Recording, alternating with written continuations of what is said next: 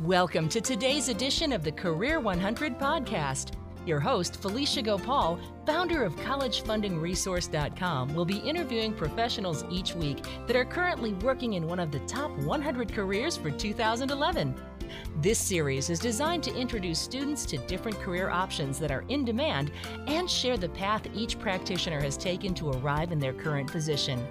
We want to expose you to the varied and distinguished careers of our guests and to perhaps inspire you to consider following in their footsteps. Or better yet, blaze your own trail. So sit back and relax as Felicia interviews professionals about how they came to be in the top 100 careers.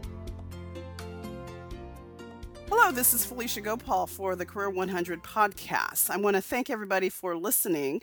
I wanted to start today with something a little bit different, which is why I started this podcast.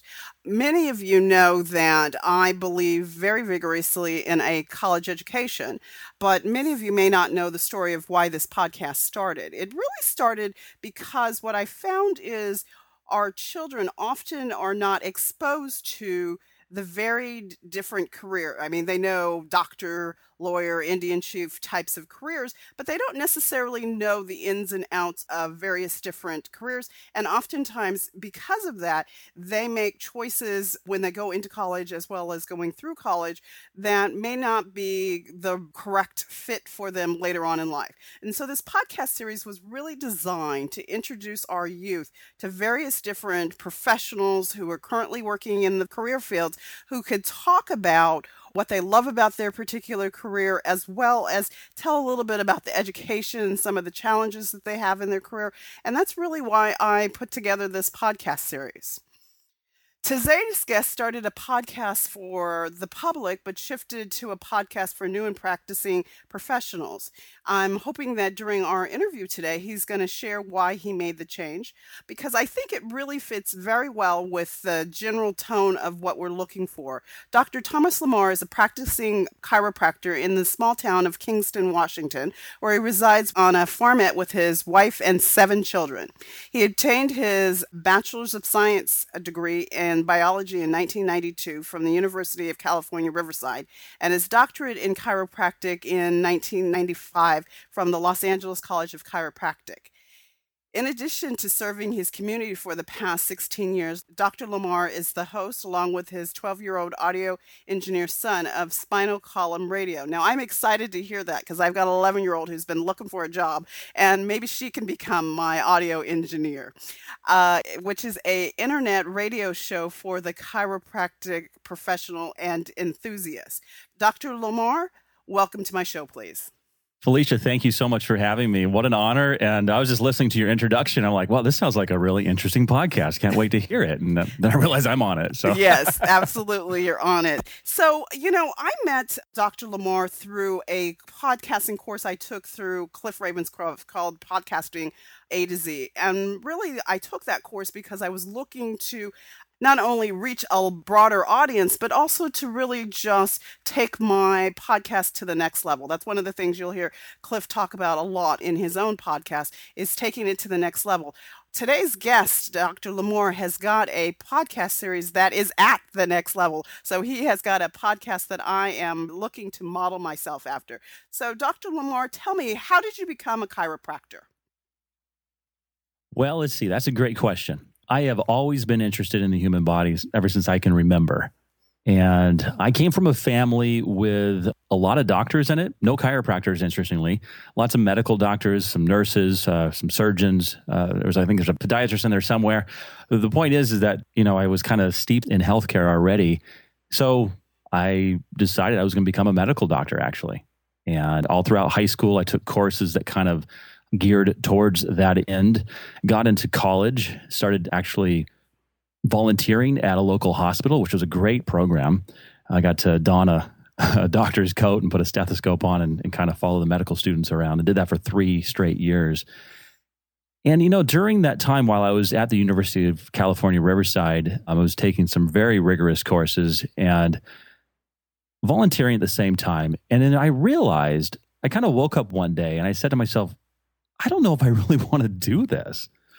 But yet I still felt this strong tug towards healthcare. I knew I was in kind of the right, you know, the right general region, but I didn't know if medicine was really where it was at. I mean, it just was kind of a default, you know, decision that I made based on what I had already known.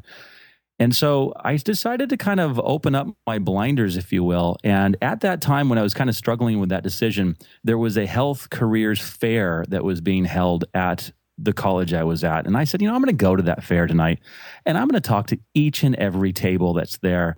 And I don't care, you know, what they represent or whatever it is. I'm just kind of going with an open mind and start talking to people. And I started talking to, you know, the dentist and the podiatrist and the physical therapist. And I came across this guy who was a chiropractor. And frankly, I didn't know a whole lot about chiropractic, interestingly. But I talked with him and I took his brochures. This is kind of pre-internet, so you can't really couldn't do a Google search back then. All right. Um, so I came home and I had this big stack of all these brochures, and I just started kind of reading each one and going through and making different priority piles. And that chiropractic one kept making the cut each and every time. I was like, this is really weird because they're talking about, you know, helping people through healthcare and whatnot, but they're able to help people, you know, without using medication. This is this is interesting. I this just rocked my world. And so I wanted to know more about that. And so I picked up the phone and I called the guy that was at that health fair and I said, Hey, do you think I could ask you some questions? He said, Sure, come on over. I in work at, you know, five o'clock on Monday. And I went over there and I probably spent about three or four hours with the guy. And I think that's kind of when I started to fall in love with chiropractic and just this idea that well, we're going to talk more about what chiropractic is, but I just fell in love with the idea of becoming a chiropractor. So I, I, you know, I opened up the yellow pages and I started calling different chiropractors and saying, "Hey, do you think I could come over and ask you some questions? I'm thinking about becoming a chiropractor." And so I started interviewing lots of chiropractors, which I think is a really good idea for any of your students that are listening right now. You know, people that are, are wanting to go into different careers, regardless of the career. It could be chiropractor, it could be, you know, shoe salesman, you know, go interview people that do the job and ask them questions. And don't interview just one interview them a lot of them and you know so i started doing that and i just really i got more and more excited about becoming a chiropractor. And you know what was so great felicia was in that last year of, of college at uc riverside once i decided i wanted to become a chiropractor every class that i took from then on out i would ask myself how can i use this class to be a better chiropractor and my grades shot up through the roof. I was excited about going to class and it was just I had direction, I had purpose, and it was it was awesome. So that's how I decided to become a chiropractor. And then the, kind of the side story there is I also was somebody who suffered with lower back pain throughout my entire teenage life. I lifted a snow cone machine at the age of 14 and that was pretty much it. Okay. And so I just kind of learned to live with low back pain. And eventually my parents took me to the doctor and it was pretty much an uneventful experience. He said, try to you know bend down touch your toes and i did that and then he said well i'm going to write you a prescription for naproxen. You sprained your back and he said no pe and so i was here i was i had to sit on the bench and i had to take naproxen and I, I had back pain that would just kind of come and go on a regular basis. Like every three four months i just bam i'd be hit with back pain and i'd be incapacitated for a week or two and that's kind of how i lived my teenage life. So I was never more happy to have low back pain when I was making this decision. I lifted the Christmas tree wrong out of the car and back pain came back. I'm like, I'm going to go give this thing a shot. Well, suffice it to say, I had, a, I had what we call a miracle chiropractic adjustment because my back pain went totally away. And I really don't have back pain to this day anymore. But you know what? And we're going to talk about this a little bit later because I don't want to leave the wrong impression. Chiropractic has nothing to do with back pain. So Next right. question. Well, you know, it's interesting that you should say how you got into chiropractic. By training, I'm a certified financial planner. And how I decided to do that is I was feeling some discontent with my job. I started to notice that I kept on changing jobs every couple of years there was nothing wrong with the job. It's just like I just started to, you know, it's time for me to move. And I finally realized that it was the accounting that I was doing at the time that was not interesting to me. And because of that, you know, I could take it for a couple of years, but after that, I needed to move on. And what I ended up doing is finding financial planning And I was just fascinated by the concept. And what I ended up doing is I ended up doing something very similar to what you did is I started going through the yellow pages. I read about how important it was that the person be a CFP, a certified financial planner. So I went and looked through the telephone pages in the San Francisco Bay Area and anybody who had those initials after their name, I called them up and said, "Hey, I'm thinking about making a career change. Can I come in and talk to you?" And they were just wonderful, generous people. And many of them said, Yes. I think I probably talked to about 30 different people. And what became clear to me is that 30 different people could call themselves a CFP, but not everybody did financial planning the exact same way. And I found that very, very fascinating. The other thing that you said that also resonated with me is I'm somebody who has been healthy. And then there was a period of time where I also had lower back pain. And all of a sudden I would have it. And then I would go to the doctor. I would take, you know, Advil. I would take whatever I would take. And that seemed to kind of get me through until the next time. And it's interesting that you should say that because I know that the last time I had it, I went and I said, you know what, going to the traditional doctor has not really worked for me. So let me go to a chiropractic and see what they can do for me. I hear they do something a little bit different. So I'm going to roll right into my next question, which is why do people choose to go to a chiropractor rather than a quote unquote traditional doctor? Well, you know, I think that you were kind of uh, touching upon it right there. People are looking for more of a natural approach to healthcare these days. They realize that uh, health does not necessarily come in a bottle. Chiropractic uh, really is a totally different approach to health. In that, what we say as chiropractors is we say, look, your body was designed to be self healing and self regulating, and it can do that job magnificently as long as there's no interference on your system. And what we mean by interference is we basically we mean stress on the nervous system. And stress can come in all sorts of different packages, whether it's uh, the kind of stress you think about when I say stress, you know, like financial worries or, you know, fear or anxiety or emotional upset, but it can also be physical stress, you know, like you were shoveling, you know, bark wrong or something or, or snow or, or you've been in an auto accident or a slip and fall or a bad pillow or, you know, you name it. The list is long. But then there's also chemical stresses that we get faced with every day. And people don't think about chemical stresses, but our bodies are having to process, you know, pollution and pesticides and, you know, the stuff that we put in foods these days and call food and secondhand smoke and alcohol and all these different things are constantly bombarding our system, Felicia. And the true measure of one's health is how well their body is able to stand up to those stresses of life and fend them off with ease and agility. Too many people find that their nervous systems are so bombarded with stress, their body loses that ability to be able to be in that mode of self healing and self regulating. And then what happens is you end up getting a symptom low back pain, headaches, you know, sciatica, all these different things start kind of piling up. And what do we do as a society? We run to a bottle, we run to a pill to try to correct the, the problem, which in essence isn't doing anything but just kind of shutting the symptom up while not even recognizing where it's coming from.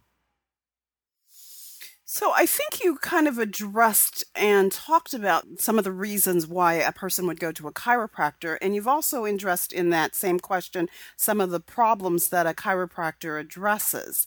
I like the notion that my body is naturally self healing. I believe that kind of fundamentally but I had never really heard anybody else really talk about it. I certainly know that when I go to my traditional doctor for my checkups, that's not something that they talk about. They always talk about medicine and whatever kind of solutions that they come up with. But the concept of your body being self healing is really kind of a new, in my world, approach to the body. Well, you know, it's it sounds radically different, but it's been around for a long time. This is what if, if you want to really, you know, parse it down to its fundamental core, this is a vitalistic paradigm of healing. Whereas medicine really comes from a mechanistic paradigm of healing. Mechanistic being, you know, like you're going to take A plus B is going to give you C. Again, your health comes from outside you're missing something in your life that you need to take in to make you healthy. Whereas the vitalistic concept is saying, hey, look, you have everything you already need. You just need to get the stuff out of your life that is interfering with its ability to do its job as effectively as it can. So it's been around for a while, but it's certainly not the drum that has been beating here in our society for you know the past hundred years or so. Um, medicine has uh, really kind of ruled the roost, if you will, and so our society is just you know I mean one just has to uh, turn on the television or listen to the radio or open up a magazine and you're constantly bombarded with pharmaceutical messages so it's no wonder that we we don't think in terms of our bodies being self-healing even though we kind of intuitively know it Yes, yes, absolutely. So tell me about the culture and the heritage of the chiropractic career. You said it's been around for a long time. Could you tell me a little bit about the culture and the heritage of the chiropractic career? Chiropractic history is amazing. I love it. Actually. I figured this would get you kind of riled up.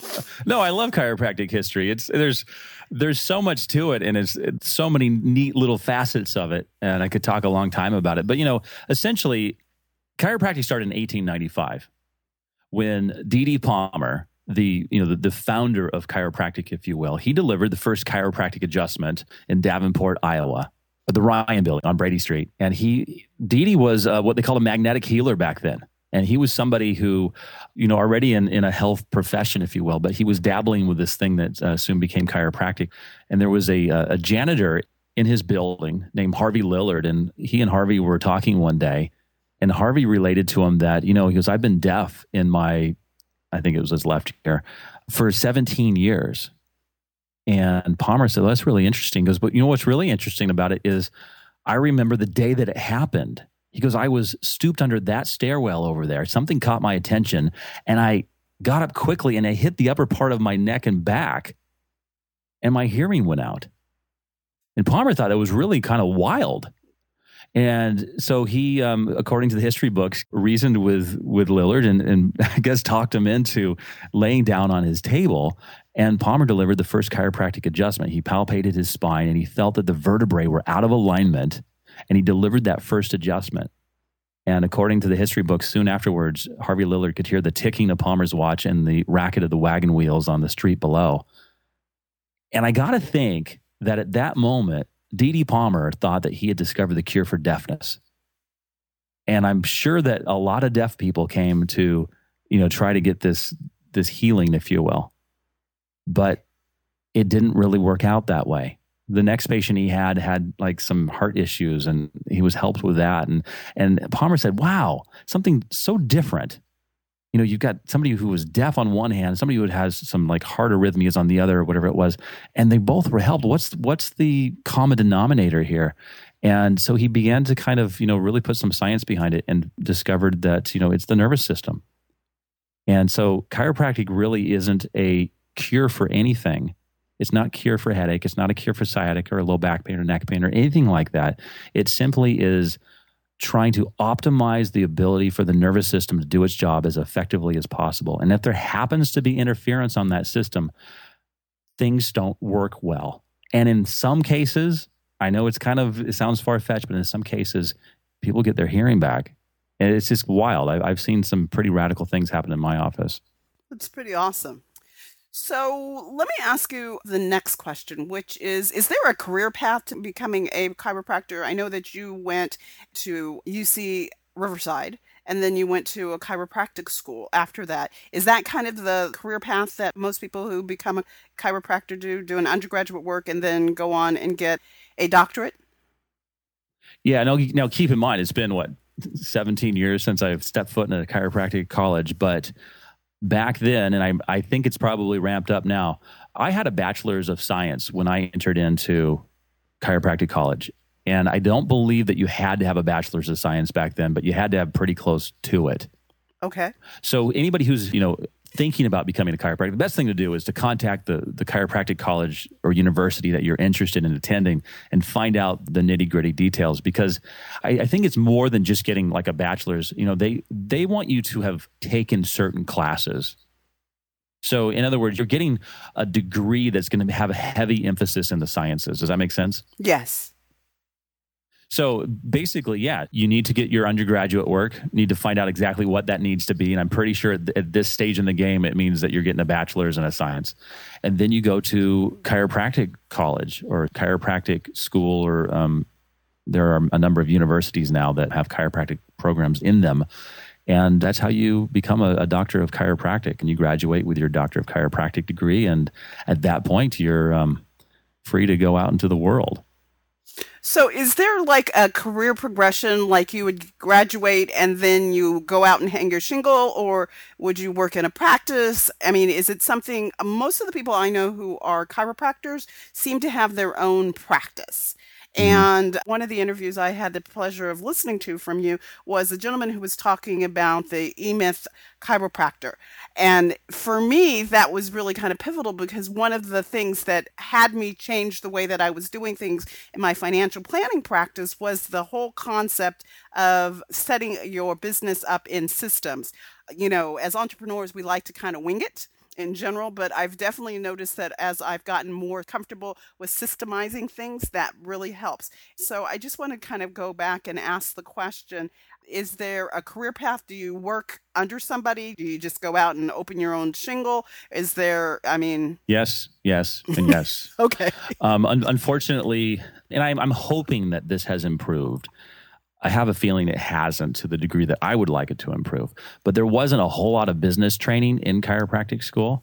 There was some, so I, I don't want to say there wasn't any.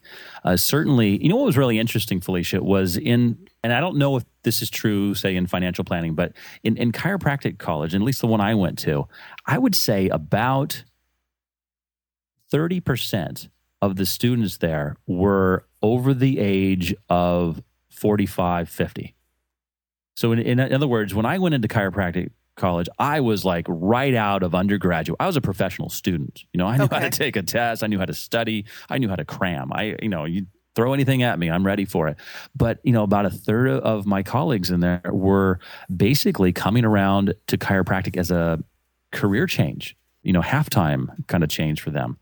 So in some ways, they had an extreme advantage because there was a lot of guys there that had already been in some sort of business. They knew the business world, they knew how things worked, and I had no clue. I don't know if that's not answering your, your question, but basically, yeah. So you mentioned the E Myth. You know, that's that's an amazing book on on how to run a business. And so if somebody is considering becoming a chiropractor, there is a business that has to be run. You can be the best chiropractor on the planet, have all the techniques down, but if you can't run a business, you're not going to last long. And so when you graduate, there's not a lot of options for the chiropractor other than to go out on their own and open up their own practice. Now there's various differences. I mean you you can go into like a group practice and practice with more than one chiropractor, but by and large you're you're kind of out on your own. It's not like medicine probably has more options available to the graduating MD, but chiropractors at least at this state, you can teach, I guess, at a chiropractic college, but there's you know, there's only so many teaching positions, so don't think that that's uh, something to uh, to be banking on. Okay, so what I'm hearing you say is that oftentimes the new chiropractor is going out and going out into the world and they're having to find clients and run a business and all the rest of that. And like financial services, there often isn't a whole lot of training in school that will really prepare you for that. Yes, you crystallize my thoughts beautifully. well, you know, it, the funny thing is, it's an open secret in financial services that a lot of the people who are running financial planning firms today are getting ready to retire. And so there's a lot of people who come into the industry, but it's also an industry that washes a lot of people out, unfortunately. Mm. Um, I often will talk to people who, who will tell me I used to be in financial services. And there's a surprising number of people who used to be in financial services because it's an industry that brings in people from all different walks of life. But definitely one of the things that I've noticed over time is the people who are successful are people who know how to build a business or are fortunate enough to be mentored by somebody who has had success in the past. And um, has the ego or the lack of ego, if you will, to basically share business rather than trying to build it up. In financial services, you have a, an industry where you have a lot of type A personalities. So, type A personalities we love to do everything on our own and we like to tell everybody that we've done it on our own but i think the reality of it is that you have to be willing to learn from other people in order to be successful yeah, and, and as you were talking, I just just was reminded that you know there are a lot of chiropractors that will graduate and they're not ready to open up their own place, and so they will associate with another chiropractor. In, in essence, they will work for another chiropractor, maybe a larger clinic, uh, doing some of the uh, the heavy lifting, so to speak, some of the grunt work.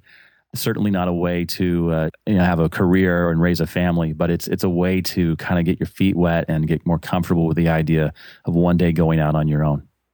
Yes. So, Dr. Lamar, Tom, may I ask you if you had the opportunity to tell a young Tom who is just getting started in chiropractic today what you've learned over the last years, what would you tell yourself? Holy cow. That's a good question. I stole that from you. I know. I could tell. I could tell. And now it's being thrown in my lap. Um, you know, that is a really good question. And I, I, I mentioned when I was, I guess, several questions ago, you know, I, I went to chiropractic school pre Google, pre internet. So it was very difficult to find out lots of information and really make some good decisions. I went to the best school that I could find that, that was in my neck of the woods and made sense. I would say, and I'm not going to put down my my school at all right now. What, what I'm going to say is, I think it's really important that if you want to go to chiropractic college, you want to become a chiropractor, you need to understand not all chiropractors are the same. And I know that doesn't sound that sounds kind of weird, but there's some tension within our own profession. And that tension is I've described to you what true chiropractic is. True chiropractic has nothing to do with symptoms. It's really about optimizing the body's ability to work. It's about removing interference to give the body its own inborn ability to do its job as effectively as possible. That's chiropractic. Unfortunately, and largely because of insurance companies, we have compromised a bit and we have changed um, maybe the way we do things to work with the insurance company, which is really a medical model system. And so, in other words, we treat under the insurance company umbrella, we treat symptoms. We treat headaches. We treat low back pain. We treat sciatica. We treat these things because you know what? Chiropractic helps with that. But it's very it's a very small subset of what chiropractic truly is. Now, there are some chiropractors that are really vested in that style of chiropractic so much so that some chiropractors really want to broaden their scope and involve so many different, you know, gadgets and gizmos that they can use to bring to the table to help the patient. And there's nothing wrong with helping a patient. It's just that it's starting to kind of pervert what chiropractic really is. There are some chiropractors that actually want the right to prescribe medication, which I think is crazy. If you want to prescribe medication, I don't have anything against that. It's just get a dual degree, become a medical doctor too. Don't try to do a medical doctor's work with a chiropractic degree. So I think that's kind of a, an issue. But the point is, is that depending on the style of chiropractic that you want to own, that you want to practice, you need to pick a school that's going to reflect that. And so not all chiropractic colleges are the same. That's what I'm getting at. And so you need to do your research. And you know, you're going to be investing a pretty good deal of money to become a chiropractor, you better spend that money wisely and find the school that's going to best represent what your values are. So then you can be the chiropractor that you truly want to be. Because nothing is sadder than when you hear about a chiropractor or a chiropractic student that enrolls in a school. They're so excited to be a chiropractor. And then they realize that they're in the wrong place. This is not what I signed up for. You hear what I'm saying there? I do. And what was the episode that you had where the gentleman basically wrote you and said that he was not happy with the school because there was a lot of cynicism and he was dreading it and then he went out and created a YouTube video which has been really resonating with other chiropractic students. Could you tell me what that episode was of your show? Yeah, actually that one was rather recent. That was episode 134. That's on spinalcolumnradio.com. Right. And, and we'll put a link to that in our show notes. Yeah, and you know what? we we can talk about the podcast hopefully a little bit here because when I started the podcast, I never thought that it would become what it is today. And it was my kind of selfish desire to, you know, have this marketing output and try to, you know, market to my community to bring in more business. That's what I thought it was going to be. It turned out that it totally flipped. And now I am serving the chiropractic profession. I'm serving chiropractors. I'm, I'm, giving them fuel and food that they need to be the best chiropractors that they can be. And what's interesting is I have students that listen to the program that are getting what true chiropractic is for the first time. And I have pre chiropractic students that, that listen that are so excited to one day step foot in a chiropractic college. I never thought that that would happen. So if you're thinking about becoming a chiropractor, as one pre chiropractic student said, you know, I go to spinal column radio college. you know, so so and he listens to every episode and he's gonna be a, he's gonna be a great chiropractor one day. Well, you know, I mean, that's really, as I said, that's really why I created this podcast series is so that students could learn about resources that are out there where if they were interested in becoming a chiropractic they would learn about your radio show your, your, radio podcast and be able to listen to it. So this is really designed to be an introductory podcast. However there's lots of great resources out there including your show. So i thank you for that. Mm-hmm. So let me ask you, what gets you up in the morning to serve your clients? What gets me up every morning is the excitement and the drive to serve my community and to make sure that every woman, man, and child has the opportunity to have their spine checked so that their body can exhibit its full potential. That's what it's really about. It is so amazing, Felicia, to have the opportunity to adjust a child, for example, and to see their body just kind of come back to life. You know, kids that are basically sick and all sorts of different things, and they just like, they just resume normal function.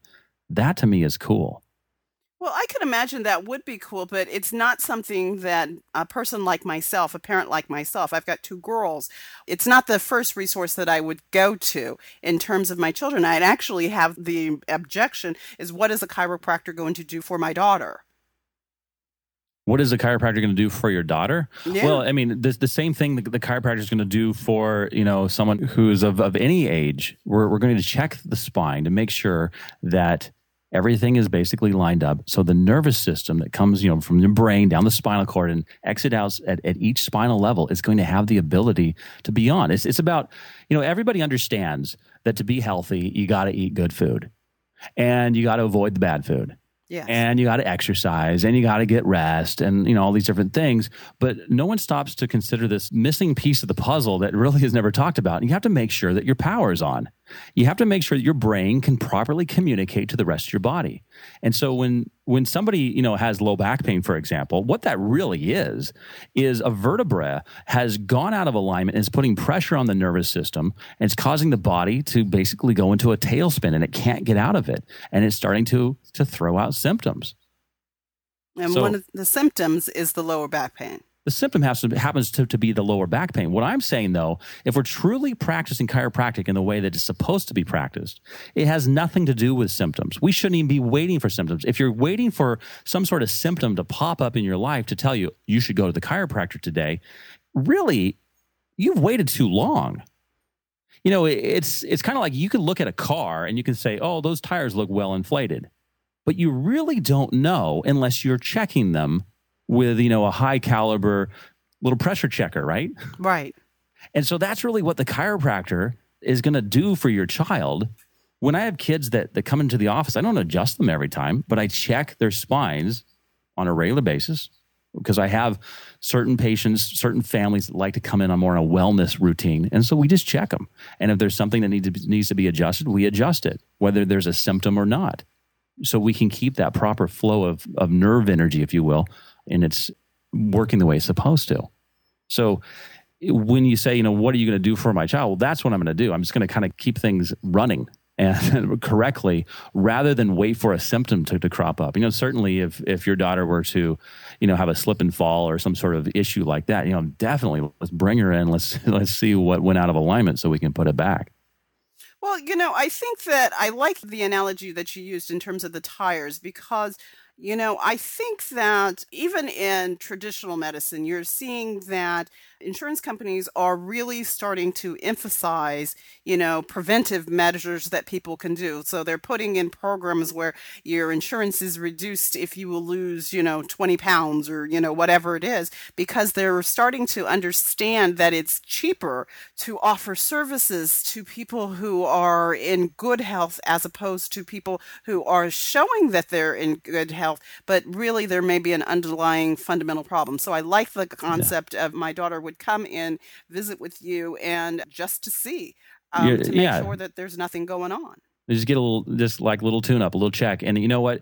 It's so much easier to have people stay well, to help them stay well, than to help them get well you know, I, there's definitely a certain part of my uh, practice that is not wellness based, and you know, the people are in pain and they're sick, and they're just, you know, their body has been so run down over so many decades of life. Their spine has been so neglected; it's riddled with arthritis that you know we have to do a lot of work to kind of dig them out of the hole that they've created. And for the people that decide to adopt chiropractic as part of their lifestyle, that's really what we're talking about. It's like, do you want to have a chiropractic lifestyle? And for the people that do that, I mean, a lot of them just are so grateful. But not everybody uses chiropractic in that way. You get some people, especially when you have an insurance company involved, that says, you know, hey, um, we're going to allow you to go see that chiropractor for six visits.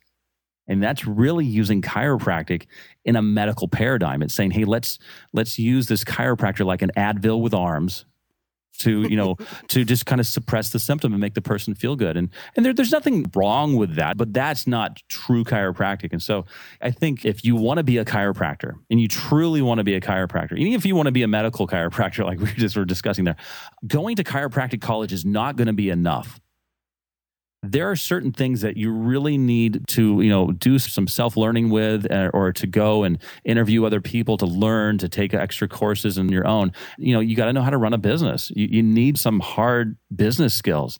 Number two you know what? You need to know how to communicate.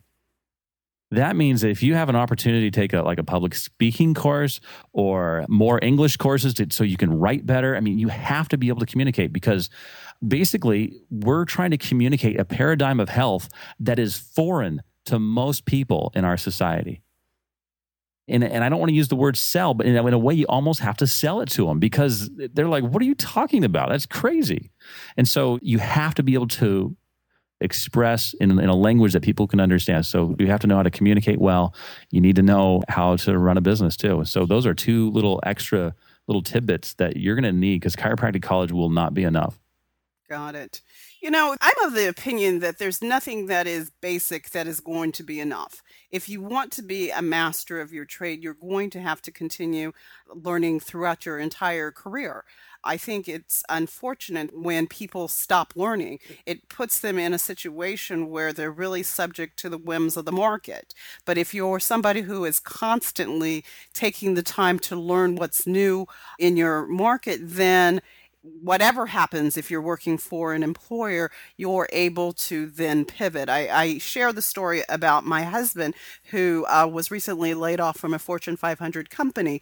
And when we were looking at new opportunities for him, there was one company that was going to hire him based on what he already knew. And then there was another company who had a additional thing that he could learn. Since we were living in New Jersey at the time and the other job was on the East Coast, he wanted to go with the company that was on the East Coast. But I was saying that first and foremost, by moving back to California, we'll be moving closer to family. But the other thing I said is you will be learning something new in this position. This is something that employers are going to be looking for, not just now, but in the future. If you stay at the other company, you won't learn it.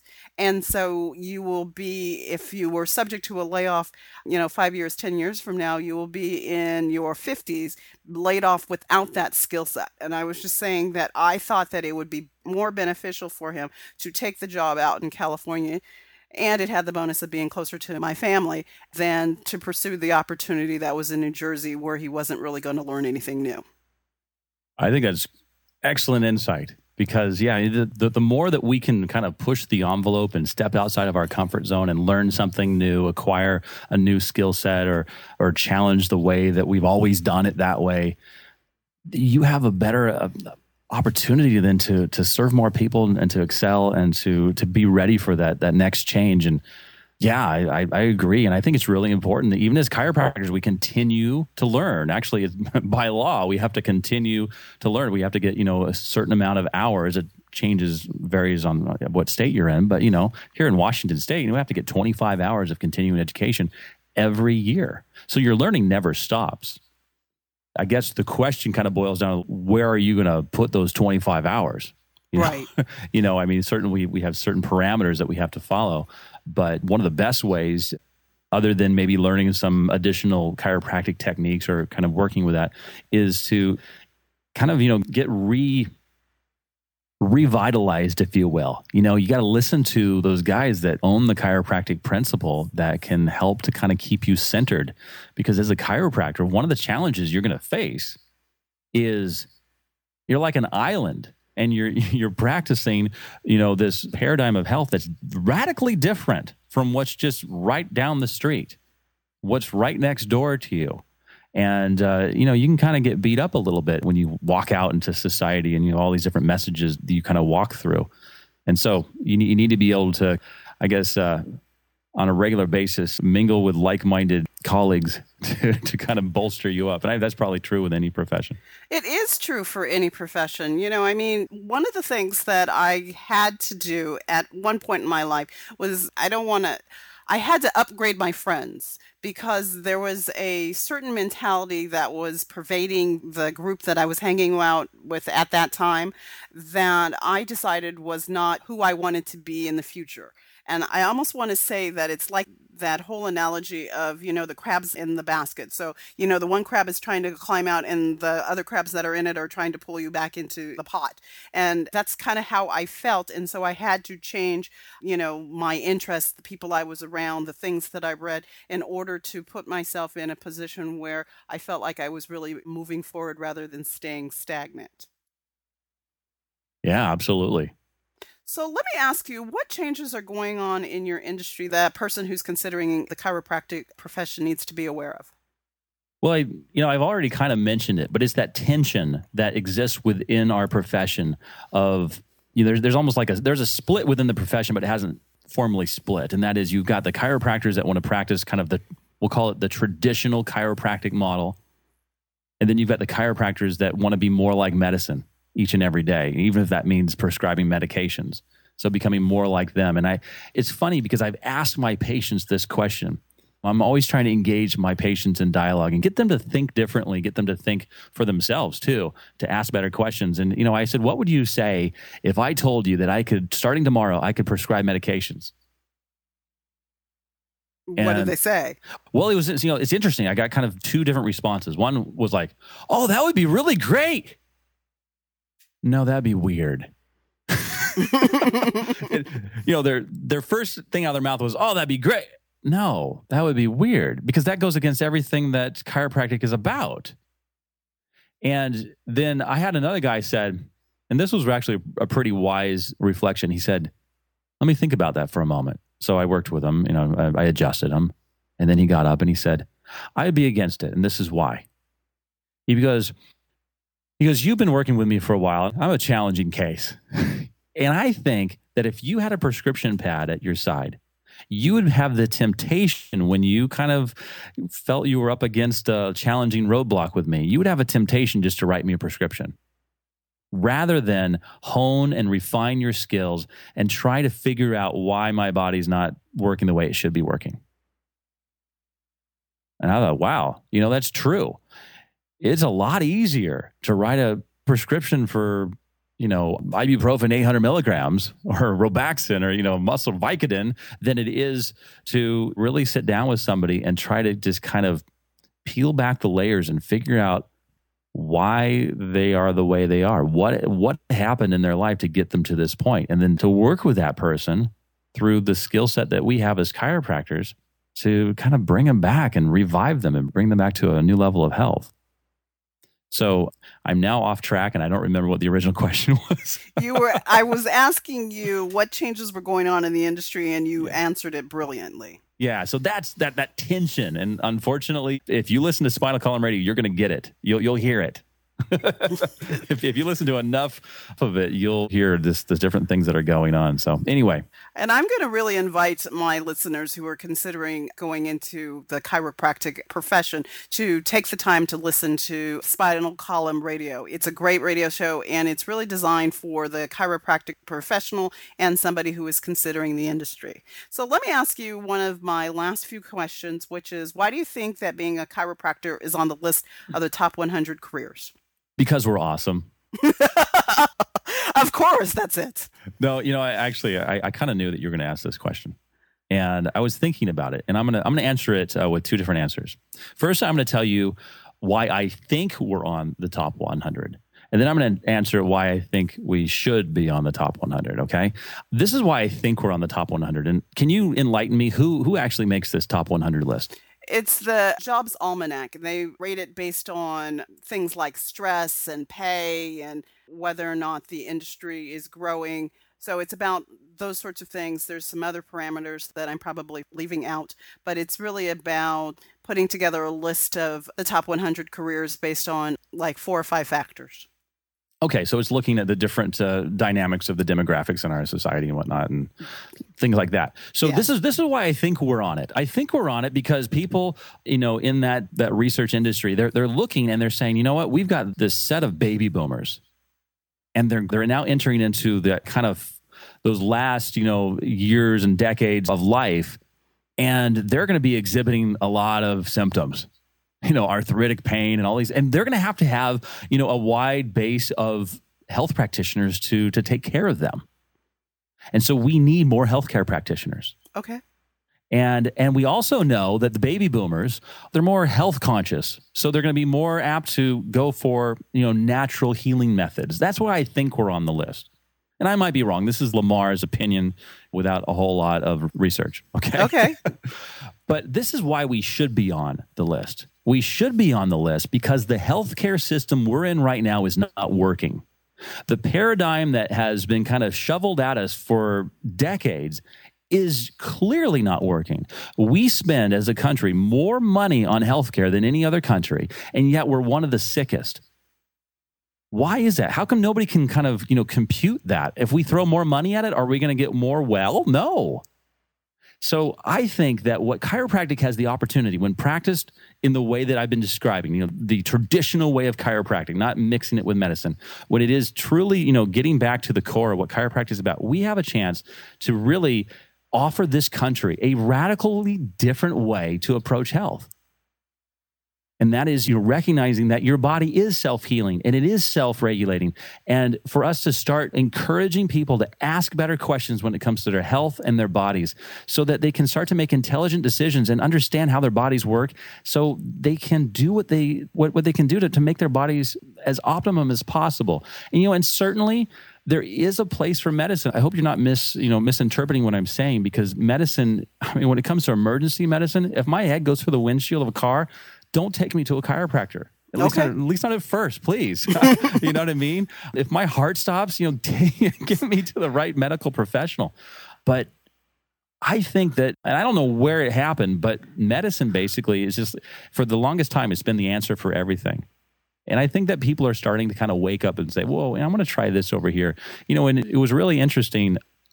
Oh, gosh, I don't think I should quote this study because I can't give you, uh, it was the Eisenberg study and forgive me if I'm a little off on my numbers, okay? Give me some grace here. But in 1989, I believe it was, the medical profession kind of woke up and they're like, whoa, there's a lot of people going to alternative healthcare practitioners these days. And they got a little nervous, okay? and so they hired this guy named Eisenberg. And Eisenberg went out and he did this massive study to kind of track the healthcare consumption trends of people. And he found out that an incredible amount of money was going to alternative healthcare practitioners, more so than medicine thought. I mean, a massive amount. And I'm sorry I don't have the numbers. I'm, I'm afraid to even kind of throw numbers out because they might be a little off. So, what they decided to do, they're like, wow, this could be a danger to society. you know, really, it was a danger to their pocketbooks, really. So, yes. what they decided to do was they hired this guy for 10 years to do the same study every year for a whole decade because we wanted to see if this is just a little fad or is this going to fade out. And what they found was it went from uh, something like thirty million dollars in you know in alternative healthcare dollars in '89 to something like two hundred and seventy million 10 years later. So it, it wasn't just like a fad; it, it logarithmically increased. And what was really interesting about this, and this is why I brought it up, was not to, to spat out numbers, was they also asked some very interesting questions, some very telling questions to the participants of the study.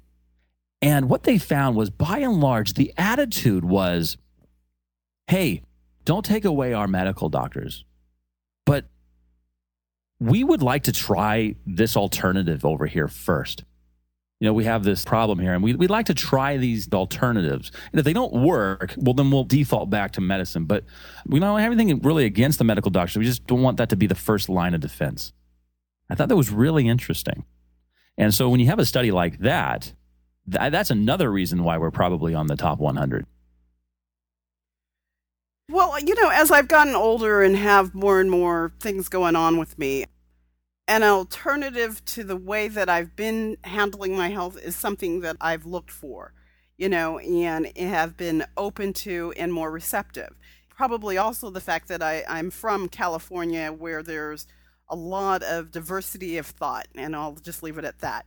Uh, that gives me exposure to all sorts of different types of thinking, a lot of different types of approaches to health and wellness. And I just think that may also be one of the things that has contributed because as we've grown older, it's just like, well, whatever we've been doing up to now hasn't been working.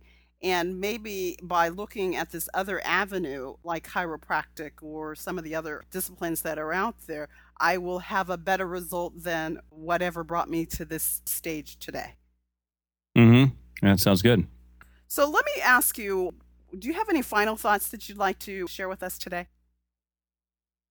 You know, chiropractic college, when I went to it, it was like $120,000. It's a lot of money. Yeah. Now it's closer to 200,000. So I'm told. That's a lot of money. And it's harder and harder to make that money now because you mentioned, you know, like what's going on in your profession that we need to know about. Well, let's let's step it out a notch. There's a lot going on in healthcare in general. I mean, this the whole you know uh, national health care reform. There's a lot of uncertainty in there, and I don't want to dissuade you from becoming a chiropractor if you feel led and called to do that, because it is an amazing profession. Sometimes I just like I sit in awe. I'm like, I get paid to do this. this is amazing. This is fun. Yeah, you know, I understand that. I just this, this is awesome, and and I actually was talking with a fellow chiropractor that just the other night, and I said you know, I was just thinking about if I won the lottery and, you know, it was, an, it was enough money where you could basically say, hey, you don't have to work anymore. You're done. would I still work as a chiropractor? You know, I think I would. I think I would change the game up a little bit. I'd probably give away a lot of care. Right. you know, might do some ministry work and stuff like that. But I, it's in my DNA. I, I just love it. So it's an awesome career but it is an expensive option. If there's any way you can, you know, save up a little bit of money before you actually embark on it, you, you got to do your research. You got to be confident in the school that you're going to go to because it is, it's a huge chunk of change. And you know what? For me, I was like, well, I want to stay close to home.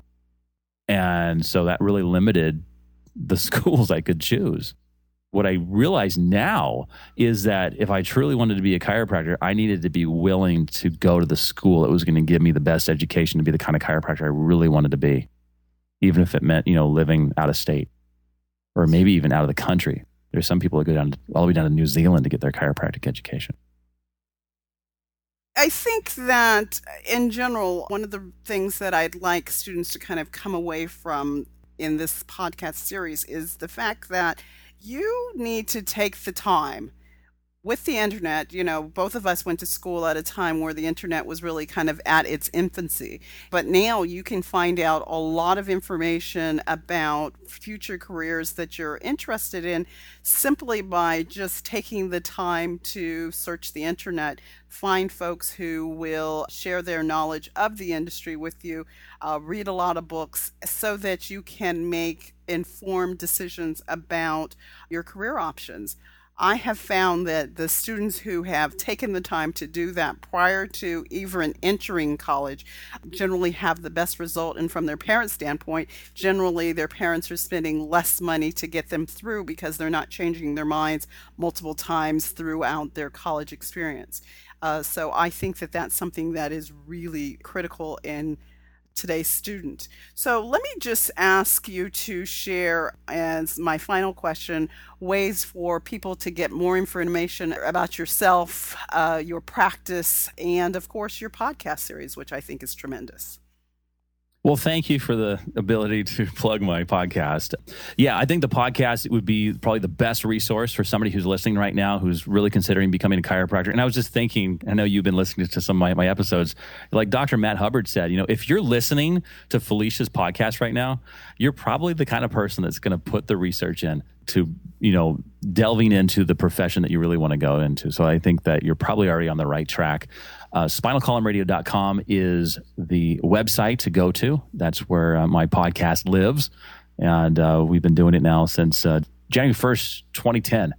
And it's been, it's been an incredible ride. I love doing it. You can also visit my my practice website if you want to get a little more information on chiropractic, maybe from more of a, a lay perspective.